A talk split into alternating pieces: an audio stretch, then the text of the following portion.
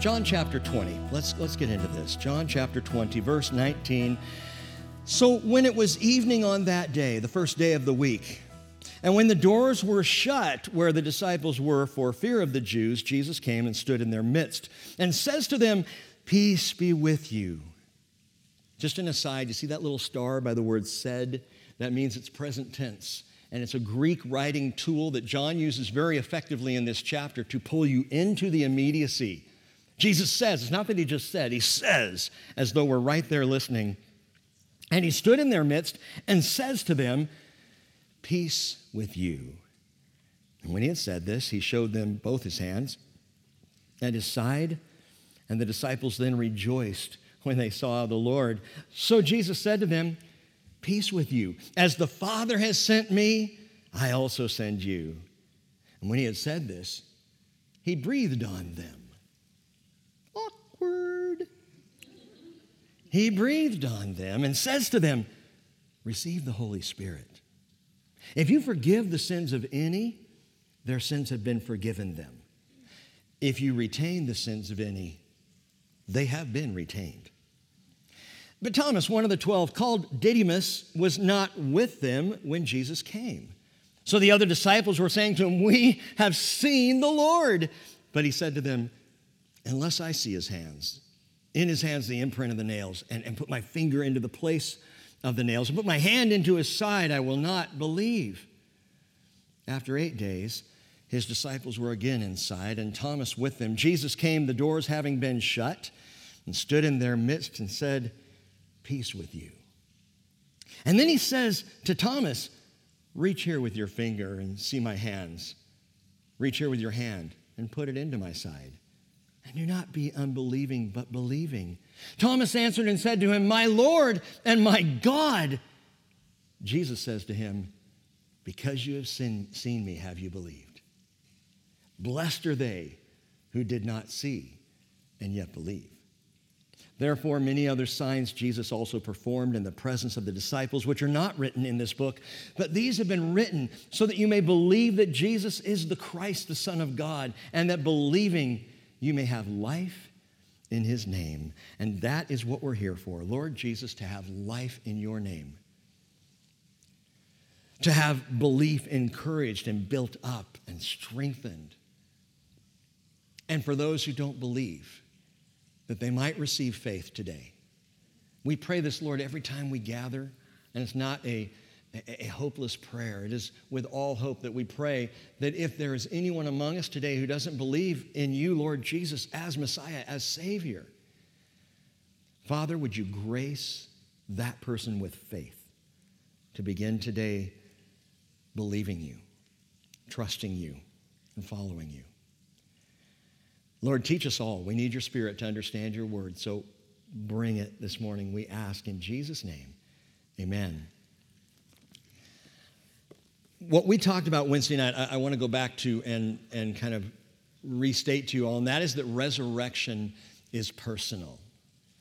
It's personal. It's fascinating to me going through the, the gospel narrative, especially the Gospel of John. And we've had 19 chapters now that is just Jesus, Jesus, Jesus. It's all about Jesus. It's about his person, his divine nature, his teaching, his authority. All eyes on Jesus. This is John's intention. 19 chapters. We get to chapter 20, and suddenly it's about Mary and Peter, John it's about the disciples all locked down and shut up. It's about Thomas. Suddenly, and it is such a contrast, it's, it's hard to miss if you're looking. Suddenly, it's not about Jesus, it's about these followers of his. It focuses on them. We're seeing them, we're learning something of them and their experience. But see, what John's doing is through their eyes, we're still seeing Jesus. Point is that resurrection is personal. Resurrection is as personal as every single one of us gathered here this morning. Resurrection is between you and Jesus, you and God, you understanding Jesus as resurrected Savior and being saved because you believe that. You accept that as true. And you trust Him who resurrected what He said, I'll resurrect you. Resurrection is personal. Romans 10 9, if you confess with your mouth Jesus as Lord and believe in your heart that God raised him from the dead, you will be saved. You will be resurrected. So Mary heard, he heard one word. You know, you know the word he, that she heard, right? Her name, Mary. And she knew it was him and she believed in the resurrected Lord. John saw, he looked into the tomb, he saw, he got the big idea. He realized there is a resurrection that has happened here. He saw and believed that Peter is figuring it out. The disciples are gathered in the room and they're, they're hearing all this about those who have seen him and, and, and they're trying to understand. But all these resurrection stories that are looking at his followers, are looking through them as witnesses of Jesus because resurrection is personal. But in verse 19, what we find is the disciples in quarantine, they're in lockdown. That's the word that's used. They're shut in. The doors were shut where the disciples were, verse 19. That word shut is kleio in the Greek. Kleio means locked and blocked. So, not just closed, but closed with intention, closed to keep out or, or to keep in, locked. They are shut down, total lockdown. And I get it. Their leader had just been executed. They were associated with Jesus who was crucified. Who's next? Who's going to die next? Who are they going to come after? And they're all huddled in, terrified. In fact, it even says, for fear of the Jews, not the Jewish people, the Jewish leadership, because of what happened. Man, if they can do that to Jesus, what will they do to us? When will the next raid come? kleio, shut. It's an interesting word. They are behind doors that are shut. And this word is used several different ways in the Bible. It's used in Matthew chapter 6, verse 6, where Jesus uses the word kleio. He says, Go into your room and shut your door and pray in secret, and your Father who sees in secret will reward you. Your prayers are not to impress people. Shut the door and pray to the Lord. He has the ability to hear through doors. You understand that, right? And then we see the next time it's a woe to the Pharisees, uh, Matthew 23 13. The same word, shut, is used. Jesus says, You are shutting off the kingdom. He is accusing them of religious obstructionism. May we never be religious obstructionists, those who put our traditions ahead of people who are lost. Now, track with me on this. I'll say more about this in a minute. I, I will put the Word of God above everything else. I, I will put morality and truth and the Bible, I will say, I will not compromise on that. But my traditions, eh. Lost people are more important. I'll come back to that thought. Uh, the next time the word shut is used, it's speaking of the door shut at the wedding feast because the foolish bridesmaids didn't have enough oil, so they go off to find more oil in Jesus' parable. This is in Matthew 25. And the bridesmaids who had the extra oil, oil is a picture of the Holy Spirit, by the way. Those who had the oil, they go in, and the door is shut, and those without cannot get in.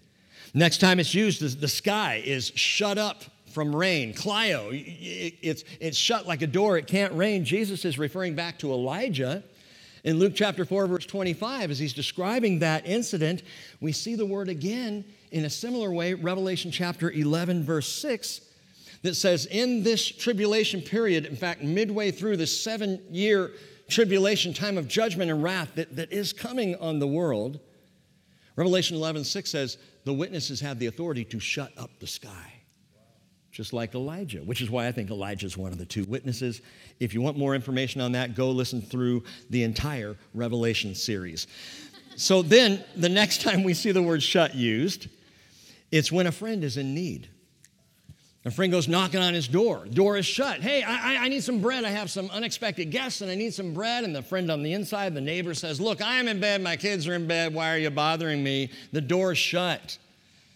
Jesus is talking about persistent prayer there, and he says, You keep knocking. Because eventually, even if he doesn't want to help you, he will because you're bugging him so much. And it's not that the Lord doesn't want to help those who pray, but he sure loves persistence. Stay at it. Keep knocking, even if it seems like the door is shut because your father, he hears you. Uh, that was Luke 11, verse 7. Then there's a time the officers, I like this use of the word shut, the officers go to the prison. They had imprisoned Peter and John for preaching the gospel in the temple courts. So the next morning, they go to get them to bring them to trial, and the doors are shut, kleio, but no one's home. Where are Peter and John? They're right back in the temple courts preaching the gospel. Shut. Acts chapter 21, verse 30, the temple gets shut. And that's a scene where Paul is in the temple and he's teaching the truth, and all of a sudden a riot starts to form, and they pull him out of the temple and they shut the doors. No sanctuary for you. And so Paul is out without anywhere to go when the doors are shut. Revelation chapter 20, verse 3 guarantees Satan will be thrown into the abyss and it will be shut and locked for a thousand years. Won't that be great? No Satan running around doing what he does. No prowling lion seeking to devour. No liar, no deceiver. Gone, shut down. And then finally, the gate to New Jerusalem, Revelation chapter 21, verse 25, will never be shut. Remains wide open. We will come and go and be with Jesus. Wonderful. So, did you, did you get all those? Those are all the uses of the word shut in the New Testament, with two exceptions. There are two more. And I saved the last two because they have immediate application for you and me today, as does verse 19 when the doors were shut where the disciples were. Let me just put it this way that ought not to ever be. That is, the doors were shut where the disciples were. The other uses of this word kleio, Revelation chapter 3, verse 7, says to the angel of the church in Philadelphia, Jesus is speaking, and he says, Right, one who is holy, who is true, who has the key of David, who holds or who opens and no one will shut, who shuts and no one opens. He says this, Jesus describing himself. By the way, that's prophecy from Isaiah 22. And he says, I know your deeds, Church of Philadelphia. Behold, I have put before you an open door which no one can shut. Because you have a little power and have kept my word and have not denied my name. An open door that no one can shut. The government can try to shut you down, but they cannot shut down the gospel. Now, I know this sounds a little bit like a, a, sermon for 2020. Listen, we, we moved through that season. That's behind us. That's over. It will never happen again. it won't happen here. The doors are open, and since we reopened, they will remain open. They have to. And I've told you all, you know, uh, w- without looking back and shoulds and how, why did we and how, you know, that's something I learned through the process of the shutdown was that the church cannot be shut down. And that the word of God is not imprisoned. And even when, when that attempt is made, the disciples, the disciples should not be behind the door that's shut. We're the church of the open door. That's what Jesus calls Philadelphia, the church of the open door. There are four churches. I'm not going to get into this. This is also Revelation series stuff. But there are four end times churches, four pictures of what the church looks like in these last days. And three of them I don't want to be. Philadelphia, I'm all in. The church of brotherly love the church whose doors are open, the church that is still surging forward with the gospel, door wide open, not shut, right here, right now. But John's use of this word is unlike any of the others. The disciples were scared shut. They're shut down. Again, verse 19, for fear of the Jews. And fear can shut you down faster than anything else. I remember driving out of the parking lot and down Troxell and hitting 20 the day after the whole quarantine began. Weirdest thing, wasn't that the weirdest, most bizarre global incident? And I remember driving down 20 and it was not a car in sight. I'm driving along, almost feeling like, should I even be out here? You know? Did the rapture happen and I'm just here? just strange. Everything shut. Fear.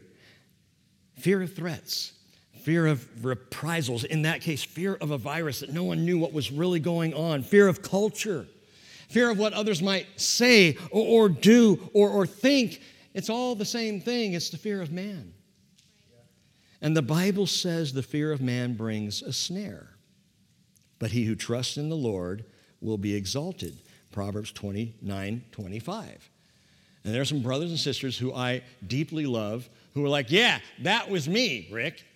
That was me. Fear of man brings a snare, but he who trusts the Lord will be exalted. And I trusted the Lord during the lockdown. Then why were you so stressed out? Isn't it amazing how anxious people got and upset and angry and just, ah, it was the weirdest thing. It's the fear of man brings a snare that trips us up in all directions, even if we're trying to fight against it. But he who trusts in the Lord will be exalted. And I'll tell you what, number one thing you know when you trust in the Lord is peace. Regardless of what's going on around you, trust in the Lord. Peace. First thing Jesus is going to say, shalom. Bottom line is, and there's one more use of this word shut that I want you to see. 1 John chapter 3 verse 17 whoever has the world's goods and sees his brother in need and shuts his heart against him how does the love of God abide in him? John says you can't say you love God and hate your brother. Can't do it. Can't say you love God and shut off your heart close down your heart to a dying and a lost and a depressed and a fearful world. You can't shut your heart.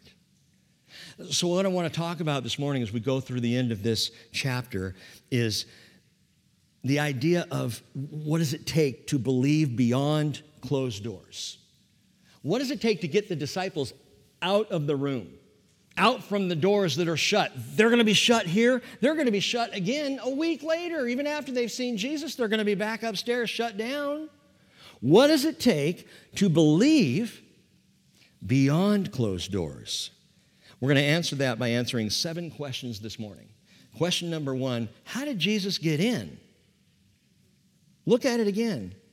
It was evening, first day of the week, when the doors were shut where the disciples were. For fear of the Jews, Jesus came and stood in their midst and says to them, Peace be with you. Now, you got, you got to understand, again, that word shut, it is locked and blocked. And you move from their shut in out of fear to Jesus came and stood in their midst. What happened? How did he get in there? He wasn't standing outside saying, Behold, I stand at the door and knock. No, he just stood in their midst and he says, Peace. Of course, he said peace. Can you imagine? He's there. Now, I shared this first service against my better judgment. It's a phrase I learned from my dad. Against my better judgment, I will share it now, but I'm telling you, if any of you do this to me, you will suffer the consequences. I am not someone who likes to be surprised. Oh, I like surprises, but I don't like walking around the corner of my house and someone's just standing there. Right, Anna Marie? Right, Chris? Right, Cheryl? See, just this last week, I'm walking into the bedroom. Cheryl's walking out. No intention. She is completely minding her own business. She's just coming out of the room. I'm walking in. I, I'm, I know, I know how I'm going to die.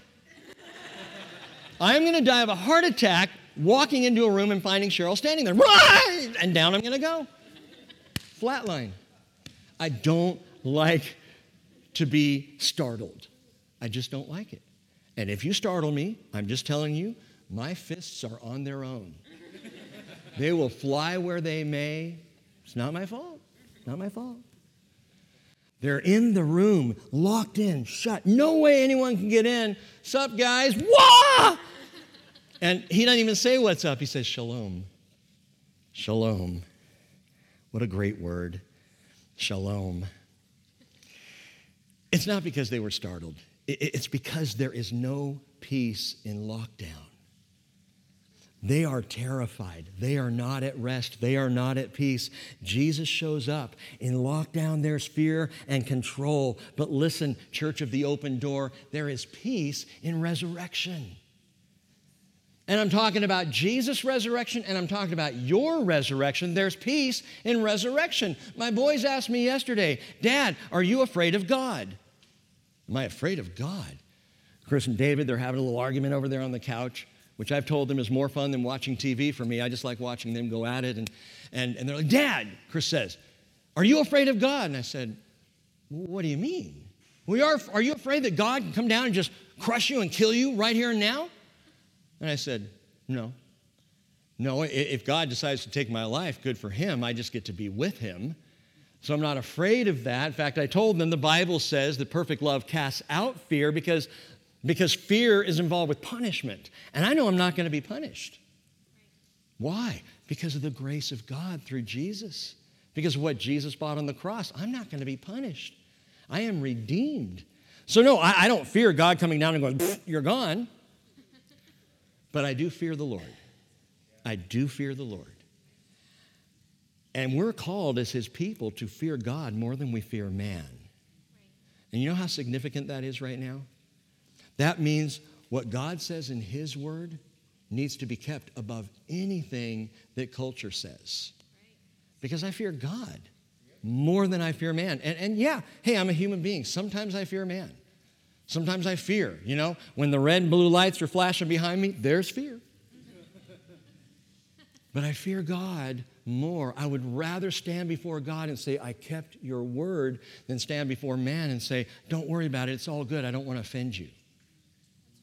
Which is why we're doing those roundtables, by the way, not so that we can be woke, but so we can be awake and alert to the truth of God's word. And we will at those roundtables get into the word about those specific topics uh, as we talked about, gender being the first one we'll deal with. But this is so cool. There is peace in resurrection, in your resurrection, in my resurrection. And we talked about this midweek, but Jesus is just there.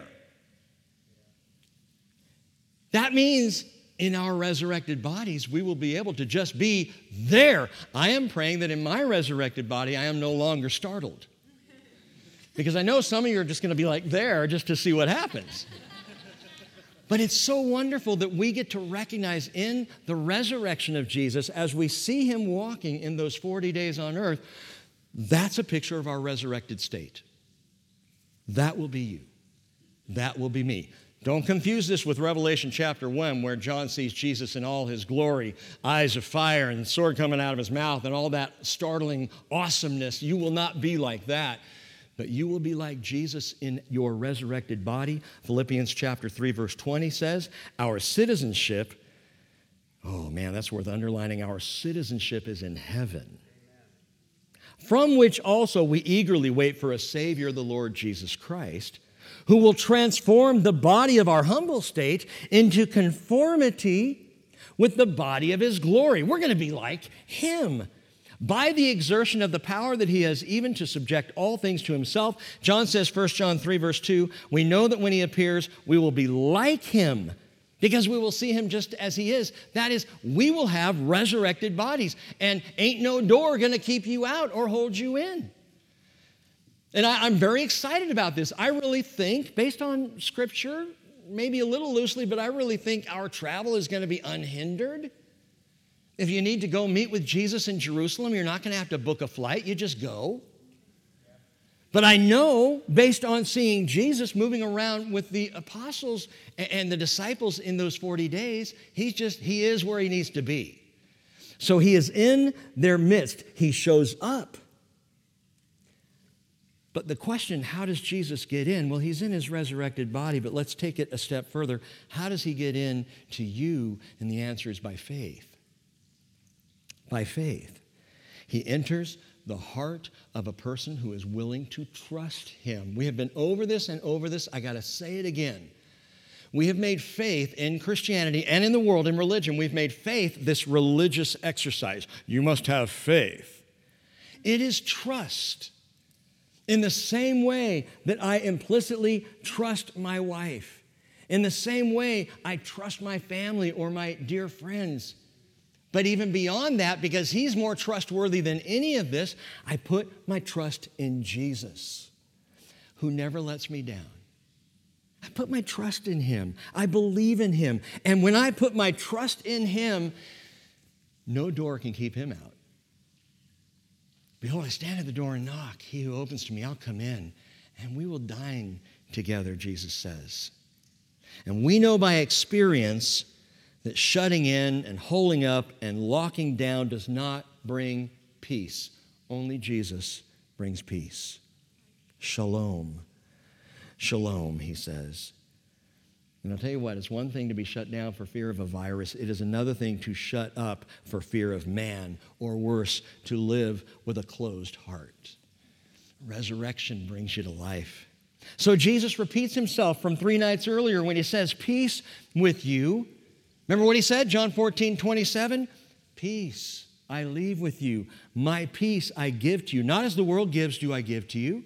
Do not let your heart be troubled, nor let it be fearful. Because the opposite of peace is fear. And Jesus said, I've given you my peace. I give you my peace. And three days later, they got no peace. So he has to say it again peace, shalom. I don't know if he sees it in their eyes, if he sees it in their behavior, peace with you. And when he had said this, before anything else happens, he showed them both his hands and his side. The disciples then rejoiced when they saw the Lord. What a class act. I, I can't say that I would have done the same thing. I think I probably would have showed up in their midst because I think that's awesome. And I probably just would have been standing there.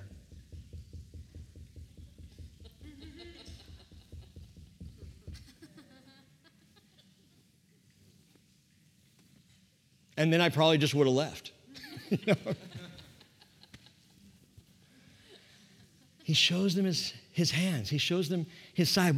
What is he doing? He is showing them the gospel. The crucifixion, get this, the crucifixion and the resurrection. The crucifixion and the death and the resurrection. What do you mean? He shows them the crucifixion in his hands. But as we talked about last week, he proves his death when he shows them his side. This was the proof of death. This was when the blood and water came shooting out from the spear and proved Jesus was dead. He could have showed them his hands and they would have known, yes, he was crucified. But the showing of the side declared, I was dead and I am now alive. And they saw that side wound and it blew their minds, proving both the crucifixion and now the resurrection from death. And what did they do? They rejoiced. Oh, they rejoiced when they saw the Lord, and he said they would. I mean, this was all seen ahead of time. John 16, 22. Again, on that Thursday night, right before this, therefore you too have grief now, he recognizes. But I will see you again, and your heart will rejoice, and no one will take your joy away from you. We see this expressing itself somewhat down in verse 25 when the other apostles are going to be saying to Thomas, We've seen the Lord, we've seen the Lord. Their rejoicing had not left them. And there's something about walking with Jesus where you know that you know that even though you have grief now, you will rejoice. You will rejoice, and no one will take your joy away from you. And when we're grieving, that is hard to believe.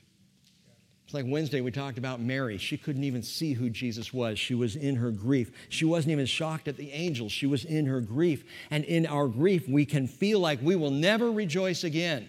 We will never be happy. We can't. We're not allowed to because we're grieving.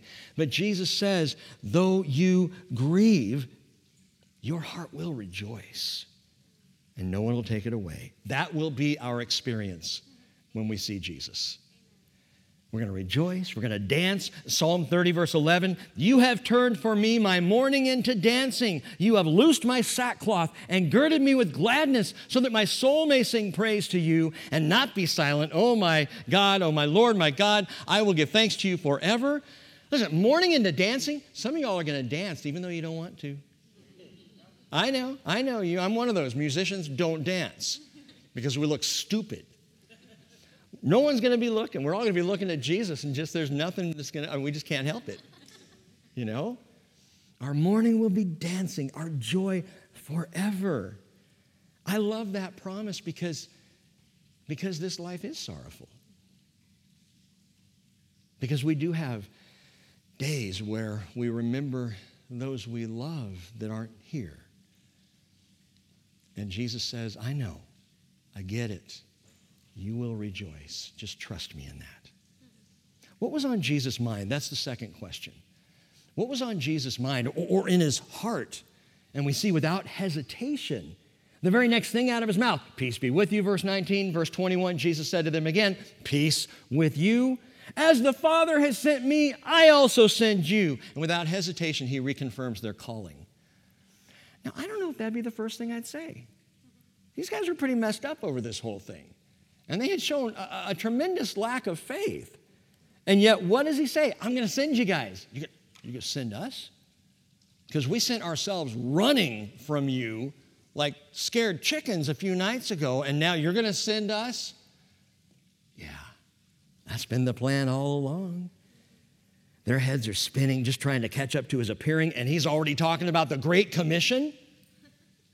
Matthew 28, verse 18 All authority has been given to me in heaven and on earth. Go therefore and make disciples of all nations, baptizing them in the name of the Father, the Son, and the Holy Spirit, teaching them to observe all that I commanded you. And lo, I'm with you always, even to the end of the age. I like that he says, Lo, I'm with you always. It doesn't mean he's not with you when you're flying in an airplane at 30,000 feet. What it means what it means is he's just with us. You could even say, even when I'm low, he's with me. Always. To the end of the age, and he's given us this amazing authority, this commission. Jesus isn't worried about the apostles or the disciples gathered behind closed doors. He's already ready to send them. Jesus is concerned for those beyond the closed doors. He's concerned for a lost world. He's concerned for a dying people. He's concerned for those who are consumed by their own sin. And you know what's interesting? And someone's not going to like this. I like to say that just to see if people perk up. Someone's not going to like this. In all the teachings of Jesus, he never once told people to go to church. But he did tell the church to go to the people. And we kind of have gotten it a little turned around. Someone would say, Oh, good. Whew. Pastor said I don't have to go to church. I didn't say that. I said, Jesus didn't tell us going to church was the thing. He told us that the church would go. As the Father sent me, so I send you. He told us to get our faith, to get our belief beyond closed doors. In fact, He said we're the church of the open door that we're to get the word out, doors wide open to receive and accept anyone who wants to know Jesus, regardless, by the way, of what state they are in when they enter. He'll change that, He'll affect that. But Jesus said in Luke 15, 7, I tell you that there will be more joy in heaven over one sinner who repents than over 99 righteous persons who need no repentance. You know what that means? Please listen to this. You may only in your entire life share with one person who gets saved. You know what? Heaven will explode when you do that. It is not about a numbers thing. It's not about saying, okay, all right, I talked to two people, and one totally rejected me, and the other one said they might come to church if I take them to lunch. Is that something? You keep sharing, you keep inviting, you keep going. And maybe one, maybe just one, will come to Jesus because of you. Praise the Lord. We just keep going with it. We keep bringing the gospel message. We get beyond closed doors because we meet behind open doors. Now, I don't have the camera running right now. We're not live streaming, but I kind of got on to our stay at home folks this morning a little bit we may see the live stream like really take a dip next week. Uh, but I said, and that's for you at home. If you're still sitting at home, you need to be here. The reason we gather here is to be equipped, to be prepared, to be ready. How are you going to go and face the deceit and lies in this world unless you know the truth? So we come, we fill up on the truth, we take in the truth, we know what the scripture has to say, we know what God thinks about any given issue. And by the way, He deals with every single one. There's no cultural issue going on right now that the Bible doesn't speak to directly and specifically. So we come to find that out and we read and study and go, oh, okay, all right, that's where God is at on that. And I fear God rather than man, so that's where I'm going to stand. And when people start to pelt me with deception and lies and questions, I can just say, well, this is what the Bible says. Oh, well, if you're going to believe that, yeah, I do. I do. This is where God stands. But J.C. Ryle put it this way He said, The highest form of selfishness is for a man who is content to go to heaven alone. The highest form of selfishness. You know that Barna did a survey and discovered that of church going people, 89%, 89% of respondents said that the church is there to meet my needs and the needs of my family. 11% said the church is here to save the lost. There's a problem with that mentality. Let me just tell you, and I love y'all, and we're going to have a church picnic and all kinds of fun, and we have staff working hard to do things and everything. The church is not here for you. You're the church, and you are here for the lost. And we've got to get that straight. This whole idea, and you know, I, this, this just bugs me and always has, that the, the church is this thing. I go to the church, and the church helped me with this. It's us. This fellowship, part of the much larger church of followers of Jesus in the world, that's all of us. So don't categorize it as this thing over here that meets my needs and services me when I have struggles. No, no, no, no, no. You are the church, you meet needs. I'm the church, I meet needs. I do this because, because I have to. And same with you. So don't pack your bags for a guilt trip on that one. Just pack your bags for the Great Commission to go because Jesus said, As the Father sent me, I also send you. Question number three How did the Father send Jesus? This one's easy. We already answered it. Back in John chapter 17, Jesus prayed the very same thing as you sent me into the world, Father, I also have sent them into the world. So, how did the Father send Jesus? And when we studied John 17, we said incarnationally. That is, Jesus became the exact representation of the Father, Hebrews chapter 1 tells us. So when Jesus came, the Word became flesh and dwelt among us so we could see God and know God and understand God. Jesus came representing God as the Father sent me, so also I send you, which means now I go representing Jesus. In the same incarnational pattern, Paul says in 2 Corinthians 5:18, all things are from God who reconciled us to himself through Christ and gave us the ministry of reconciliation. Namely, that God was in Christ reconciling the world to himself, not counting their trespasses or their sins against them, and he has committed to us the word of reconciliation. So once I'm reconciled to God, I go right back out the open door to see people reconciled to God to bring the name of Jesus, the gospel. Colossians 1:27 Paul wrote, God willed to make known what is the riches of the glory of this mystery among the Gentiles, which is Christ in you, the hope of glory. Which is why we're called Christians, little Christs, running all around the, the world. Jesus in us, speaking the name of Jesus to people, we are incarnationally representing him. Again, not like Jesus in Revelation chapter 1. Boom.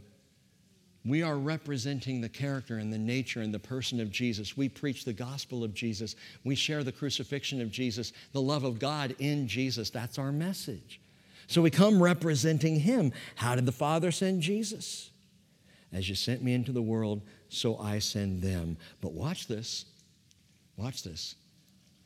He never sends us out alone. And He never sends us out without equipping us for the mission. Verse 22.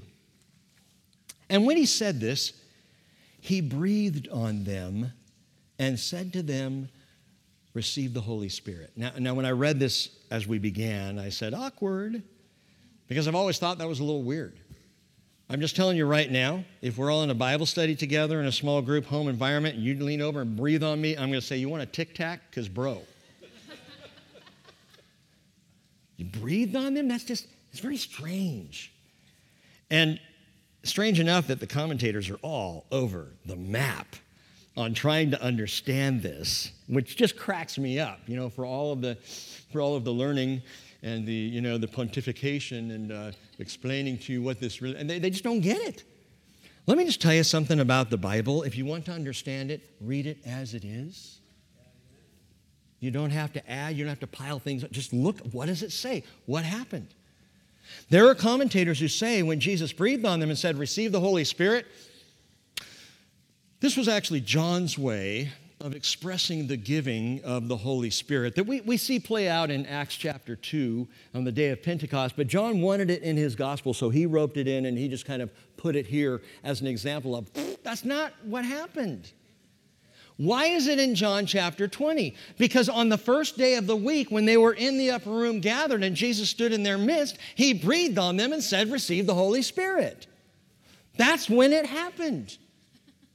Now, why does John tell us this now? Now, understand, he's telling us this in, in the Gospel of John, which was written probably 50 years after the book of Acts.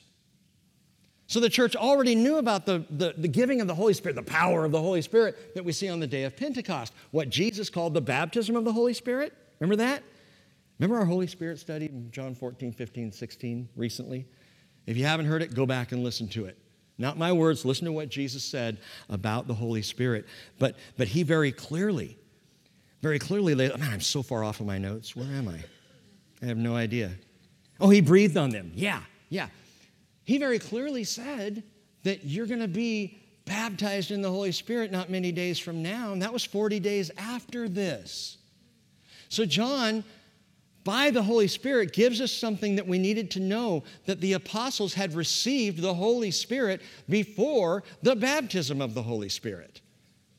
And I'm not preaching to you as a Pentecostal, I'm just saying what the Bible says. I'm not trying to hold up a tradition. What's the timeline here? John says, actually, let me clear it up for you. On Sunday night of Resurrection Day, he gave us his indwelling spirit. So they received the Holy Spirit at that time. And why does he breathe on them? Why does he have to do it that way? He's, he's showing them what he's doing. He's very simply, very graphically showing him. And, by the way, note this the word breathed right there, it's not pneuma, which, if you're a Bible student, you might suspect that, that word pneuma, which means breath or spirit.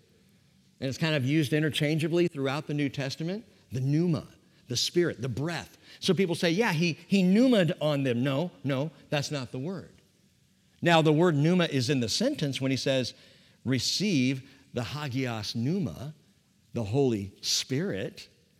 But when he breathed on them, the word is emphusao. Emphusao. Sounds like emphysema, right?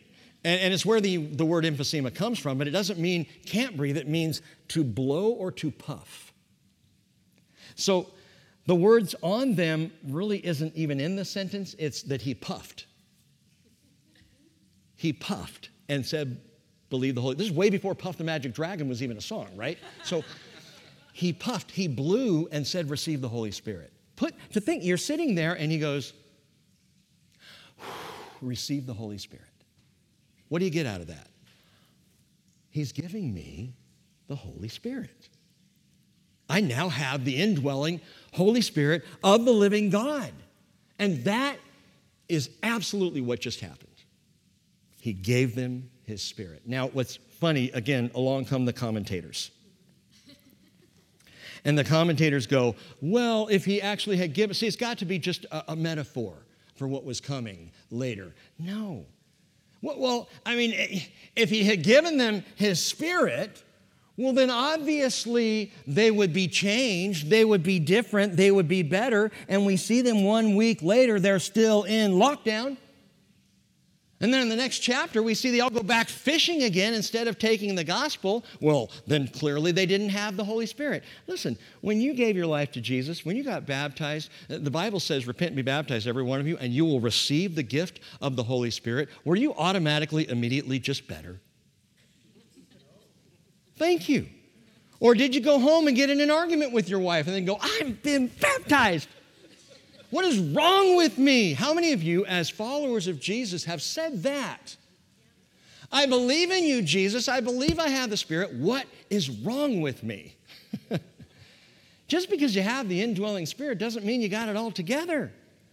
See, that's when the process begins, and the Spirit who is now with us begins to sanctify us and change us, and it is a process.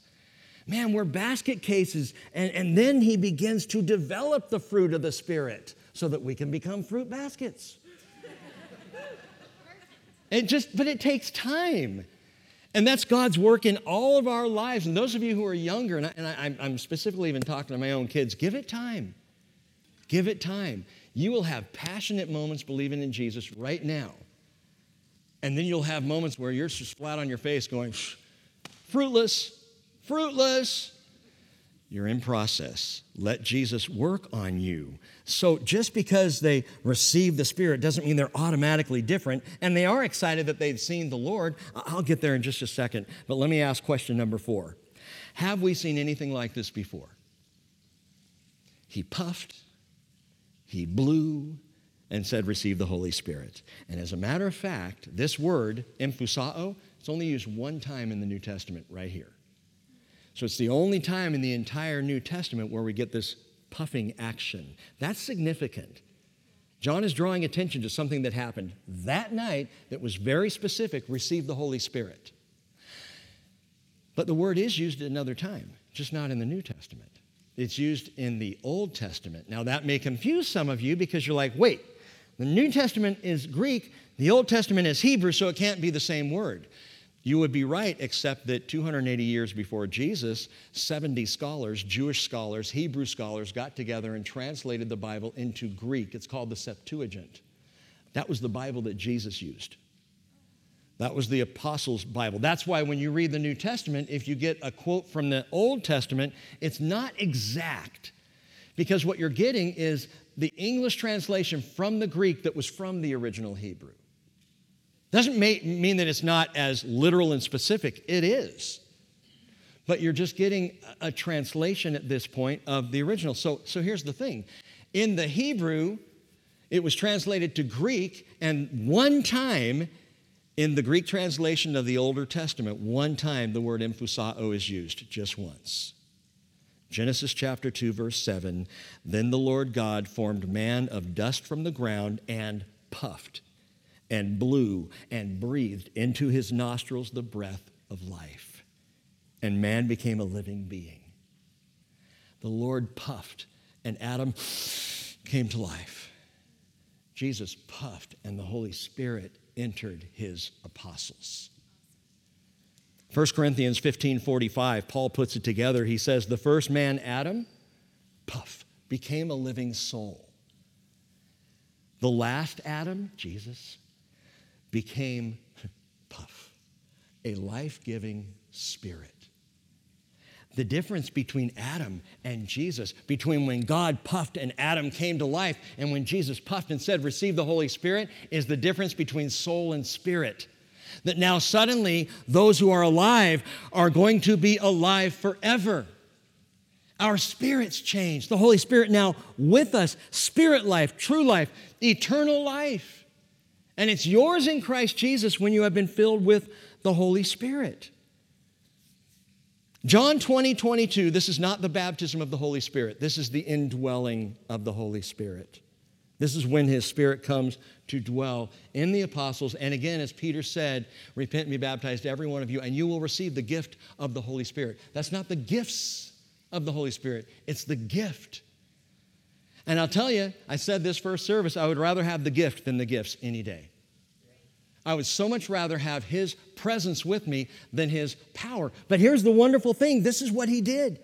10 days after Jesus said, John baptized with water, you'll be baptized with the Holy Spirit not many days from now. Acts chapter 1, verse 5. 10 days later came Shavuot, Pentecost. Boom, they're baptized with the Holy Spirit. They already had the indwelling of the Holy Spirit. Well, how can you get that? Because that's the chronology. because John makes it clear and we need to understand that. Presence first, power second. He's so wise in doing that. He gives presence before power. If he gave power, we'd be like, you know, two year olds with chainsaws. But he gives presence first. And with the presence comes comfort and peace and confidence and strength and faith and hope and love. With the presence of the Holy Spirit and the fruit of the Spirit begins to be worked in us. And then he gives the power. And the power is a secondary thing that he gives for ministry, he gives for evangelism, he gives so that we can do what he's called us to do. As the Father sent me, so I send you. So I have his presence, he's with me. Remember the cup in the pitcher? Do you remember that example? Fill up the cup, fill up the glass till it's overflowing. That's like being filled with the Holy Spirit. But then take that glass and drop it right back into the pitcher, and it just disappears, surrounded, filled, alongside, upon, within the Holy Spirit in our lives. That's, that's what He has for us. And that's how He sends us out, not alone and not ill equipped. He's with us, and He gives us everything we need. It's like Exodus 33, verse 14. God said, My presence shall go with you, and I will give you rest, the Lord said to the people of Israel. And Moses says, If your presence does not go with us, do not lead us up from here. And I so agree. Lord, if you're not going, I'm not going. If you're not doing it, I don't want to do it. If you're not involved with it, keep me out of it. But if you're doing it, that's where I want to be. That's where we're called to be. Question number five. So, having his spirit and knowing that we are being sent, what are we sent to do? Watch this, verse 23. If you forgive the sins of any, their sins have been forgiven them. If you retain the sins of any, they have been retained. Whew, that's pretty serious.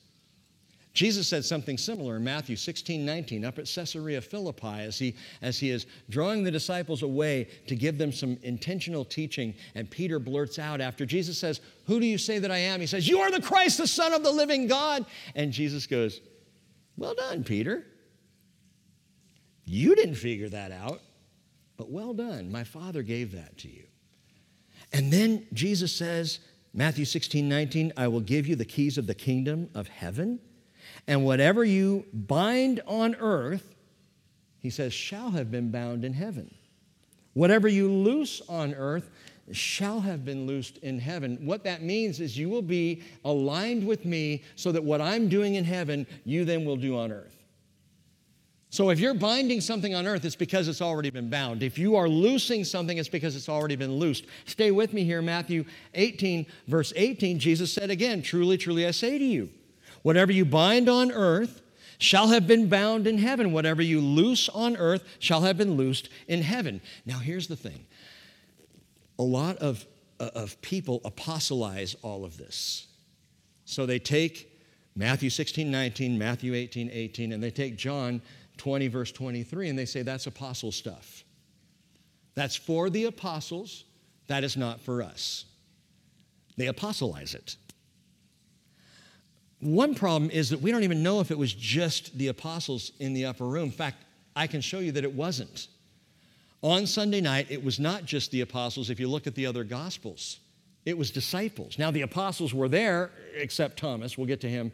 The apostles were there, 10 of them, in the upper room, and so were the men from the, who had been on the road to Emmaus, and so are some of the women, and so are some others gathered there. So there are a group of disciples there, and Jesus breathed on them and said, Receive the Holy Spirit. And then he says, If you forgive the sins of any, their sins have been forgiven them. Oh, I like that one. If you retain the sins of any, they have been retained. Ooh, I don't want that authority. I don't want that power. Let's leave that to the apostles. Let me ask this why are some people so intent on leaving things in the first century? Why do we do that? Why do we read the Bible and go, oh, well, that's a first century thing, that's not for today? Does it say that it's a first century thing and not for today? So, why do we apostolize things and hand it all over? I'm not saying the apostles aren't unique. They were and are, their names are going to be written on the foundation stones of New Jerusalem, not yours and not mine. They had a very specific office. They brought us the New Testament. They preached the gospel. They turned the world upside down. They're very unique, very gifted, and they had an apostolic authority that nobody has today. So I agree with that. However, this authority is for you and for me. What do you mean? Well, first of all, we have the same indwelling spirit. Receive the Holy Spirit. We have the same Holy Spirit indwelling us, and we have the same authority to forgive sins and to, listen to me, and to retain them. But hear what this means. The context makes it very clear. Jesus is giving authority to all who have his spirit to forgive and to withhold forgiveness. Because that's what happens when we speak the gospel. That is the response. It's not what you're doing. All you're doing is giving the gospel. But if a person hears the gospel and repents, guess what? They're forgiven.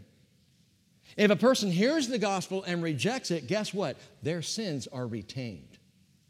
Until the point comes when they hear the truth of Jesus and say, Yes, Lord, I believe, and then their sins are forgiven. See, it's not what we do. All we do is share the gospel. We don't provide forgiveness, neither did the apostles, but we proclaim it. And we don't determine sinfulness but we declare it. And, and this is where I think the church is really weak in the knees. We're not good at declaring that is sin. That is wrong. That is wickedness. That is evil. I'm not saying you as a person are evil, but what you're doing is. I'm not saying you are a sinner, although if the sin fits, and, and please understand, I'm not trying to be harsh here, but we're sent incarnationally. What did Jesus do? He spoke with grace and truth. And he did not mince words and he did not dance around the issues or walk on eggshells or tiptoe through the tulips. And neither should we. We are sent to speak the truth of the gospel, and some will be offended by that, and some will recognize their sin in that, and they will be angered by it, and their sin will be retained. Their sin remains until they accept Jesus. Others will hear the gospel and be immediately forgiven because they have received Jesus. Ephesians chapter 4, verse 15, we are no longer to be children. You know, it's time to be done with that kind of immaturity tossed here and there by waves and carried about by every wind of doctrine, by the trickery of men, by craftiness and deceitful scheming. That is the world that we're in. That's why I say we need to be together in church because we got to hear the truth so that we can refute the lies.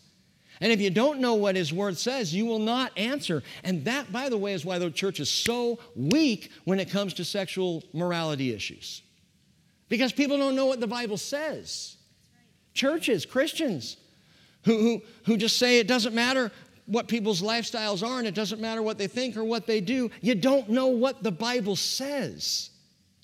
If I know what it says, I have the strength to stand with confidence on His Word and say, I love you, but what you're doing is not okay with God.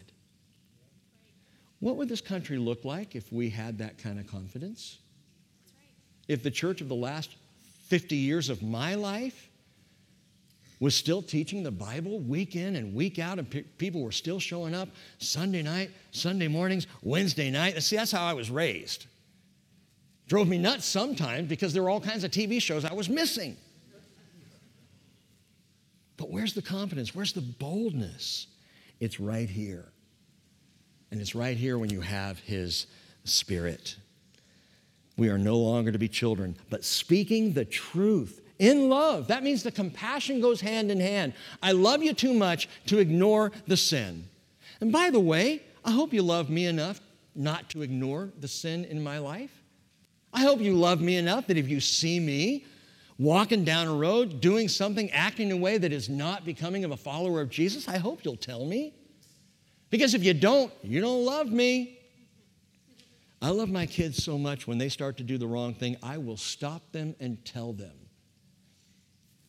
And so we speak the gospel and we speak the truth in love. And in so doing, we grow up. Grace and truth, both realized in Christ Jesus. So we're sent, equipped with Holy Spirit presence, right? The indwelling Spirit of God, with gospel authority. This is sin, this is forgiveness. And we are sent with Holy Spirit power, equipped for whatever. You know, what Paul says is that the Holy Spirit gives to each as he wills. He knows when you need gifts. He knows when you need abilities. He knows when you need power for certain situations. He'll give it to you at the right time. His timing. And I trust him for that, so I don't have to tell you to do anything except preach the gospel. Verse 24, we're almost done.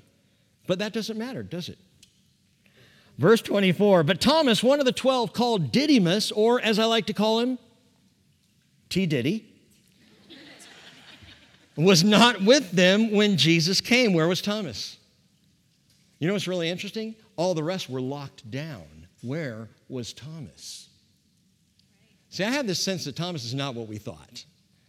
And I really wonder if he's out walking the streets of Jerusalem going, Yeah, you gonna arrest me? Come on, bring it on. Mm-hmm. This is the same guy who said just previously, Let's go with Jesus and die with him if we have to. I think Thomas was not quite as afraid. Now, I'm just guessing, but you know what? So is every person across 2,000 years who ever called him the doubting Thomas. You're making an assumption. So let's not do that. Let's just look at Thomas here. One of the 12, he was not with them when Jesus came. So the other disciples were saying to him, We have seen the Lord. But he said to them, Unless I see the nails, or in his hands the imprint of the nails, and put my finger into the place of the nails, and unless I put my hand into his side, I will not believe. Oh, the doubting Thomas. Have you ever lost someone dear to you? Are you ready to think three days later that he's back and he's fine and everything's all good? Where's Thomas's heart? I think Thomas is grieving. And again, this is just my guess. I don't know. But I know if I was in his shoes, I would really have trouble believing if someone says we'd seen the Lord and I hadn't. Guys, that sounds great, but uh, don't ask me to go through this again. Don't ask me to believe in a man who, who is dead, who's gone. I, don't push me, don't take me there. Again, I don't know his heart, but I know he was struggling to believe what he had not yet seen. After eight days, verse 26, his disciples were again inside and Thomas with them, Jesus came, the doors having been shut. There's the word again, kleio. And he stood in their midst and said, Peace with you. Bible students, there's another word here for you to see. On Wednesday night, we talked about all the different ways that they saw Jesus. That the first word was this Greek word blepo, which means just to see. They just they, they, they looked and they saw the stone rolled away. Didn't really mean anything. They just saw, you know, with their eyes. John looked inside the tomb and he saw the, the linen wrappings, but, but just with his eyes. And Peter goes in and he, and he sees, but the word changes from blepo to theoreo, which means he sees and he begins to make suppositions, to theorize. He begins to think it through. And then after that, we, we see John goes and he looks again, and when he sees the linen wrappings and the face mask rolled up, he looks, he sees and he believes, but the word see there is oida, where we get idea. John gets the idea he sees and believes. But all of a sudden, we see this different word for see. So the other disciples, verse 25, were saying to him, We have seen the Lord. And it's none of those other words. The word here is horao, which means to behold with perception. To behold with perception. We preach all the time that faith comes by hearing and hearing by the word of Christ. But you know what? In this case, they saw and they believed. So they did. They perceived. Once they finally saw Jesus and saw the nail prints and, and, the, the wound from the sword, from the spear, they, they believed. Okay, so, and Jesus allows for it. He doesn't denigrate them because they saw and believed. He just, he says, you know, take a look. He knows they needed to see, and they saw, and they got it. And once, Jesus, once again, Jesus gets in. He gets into the room.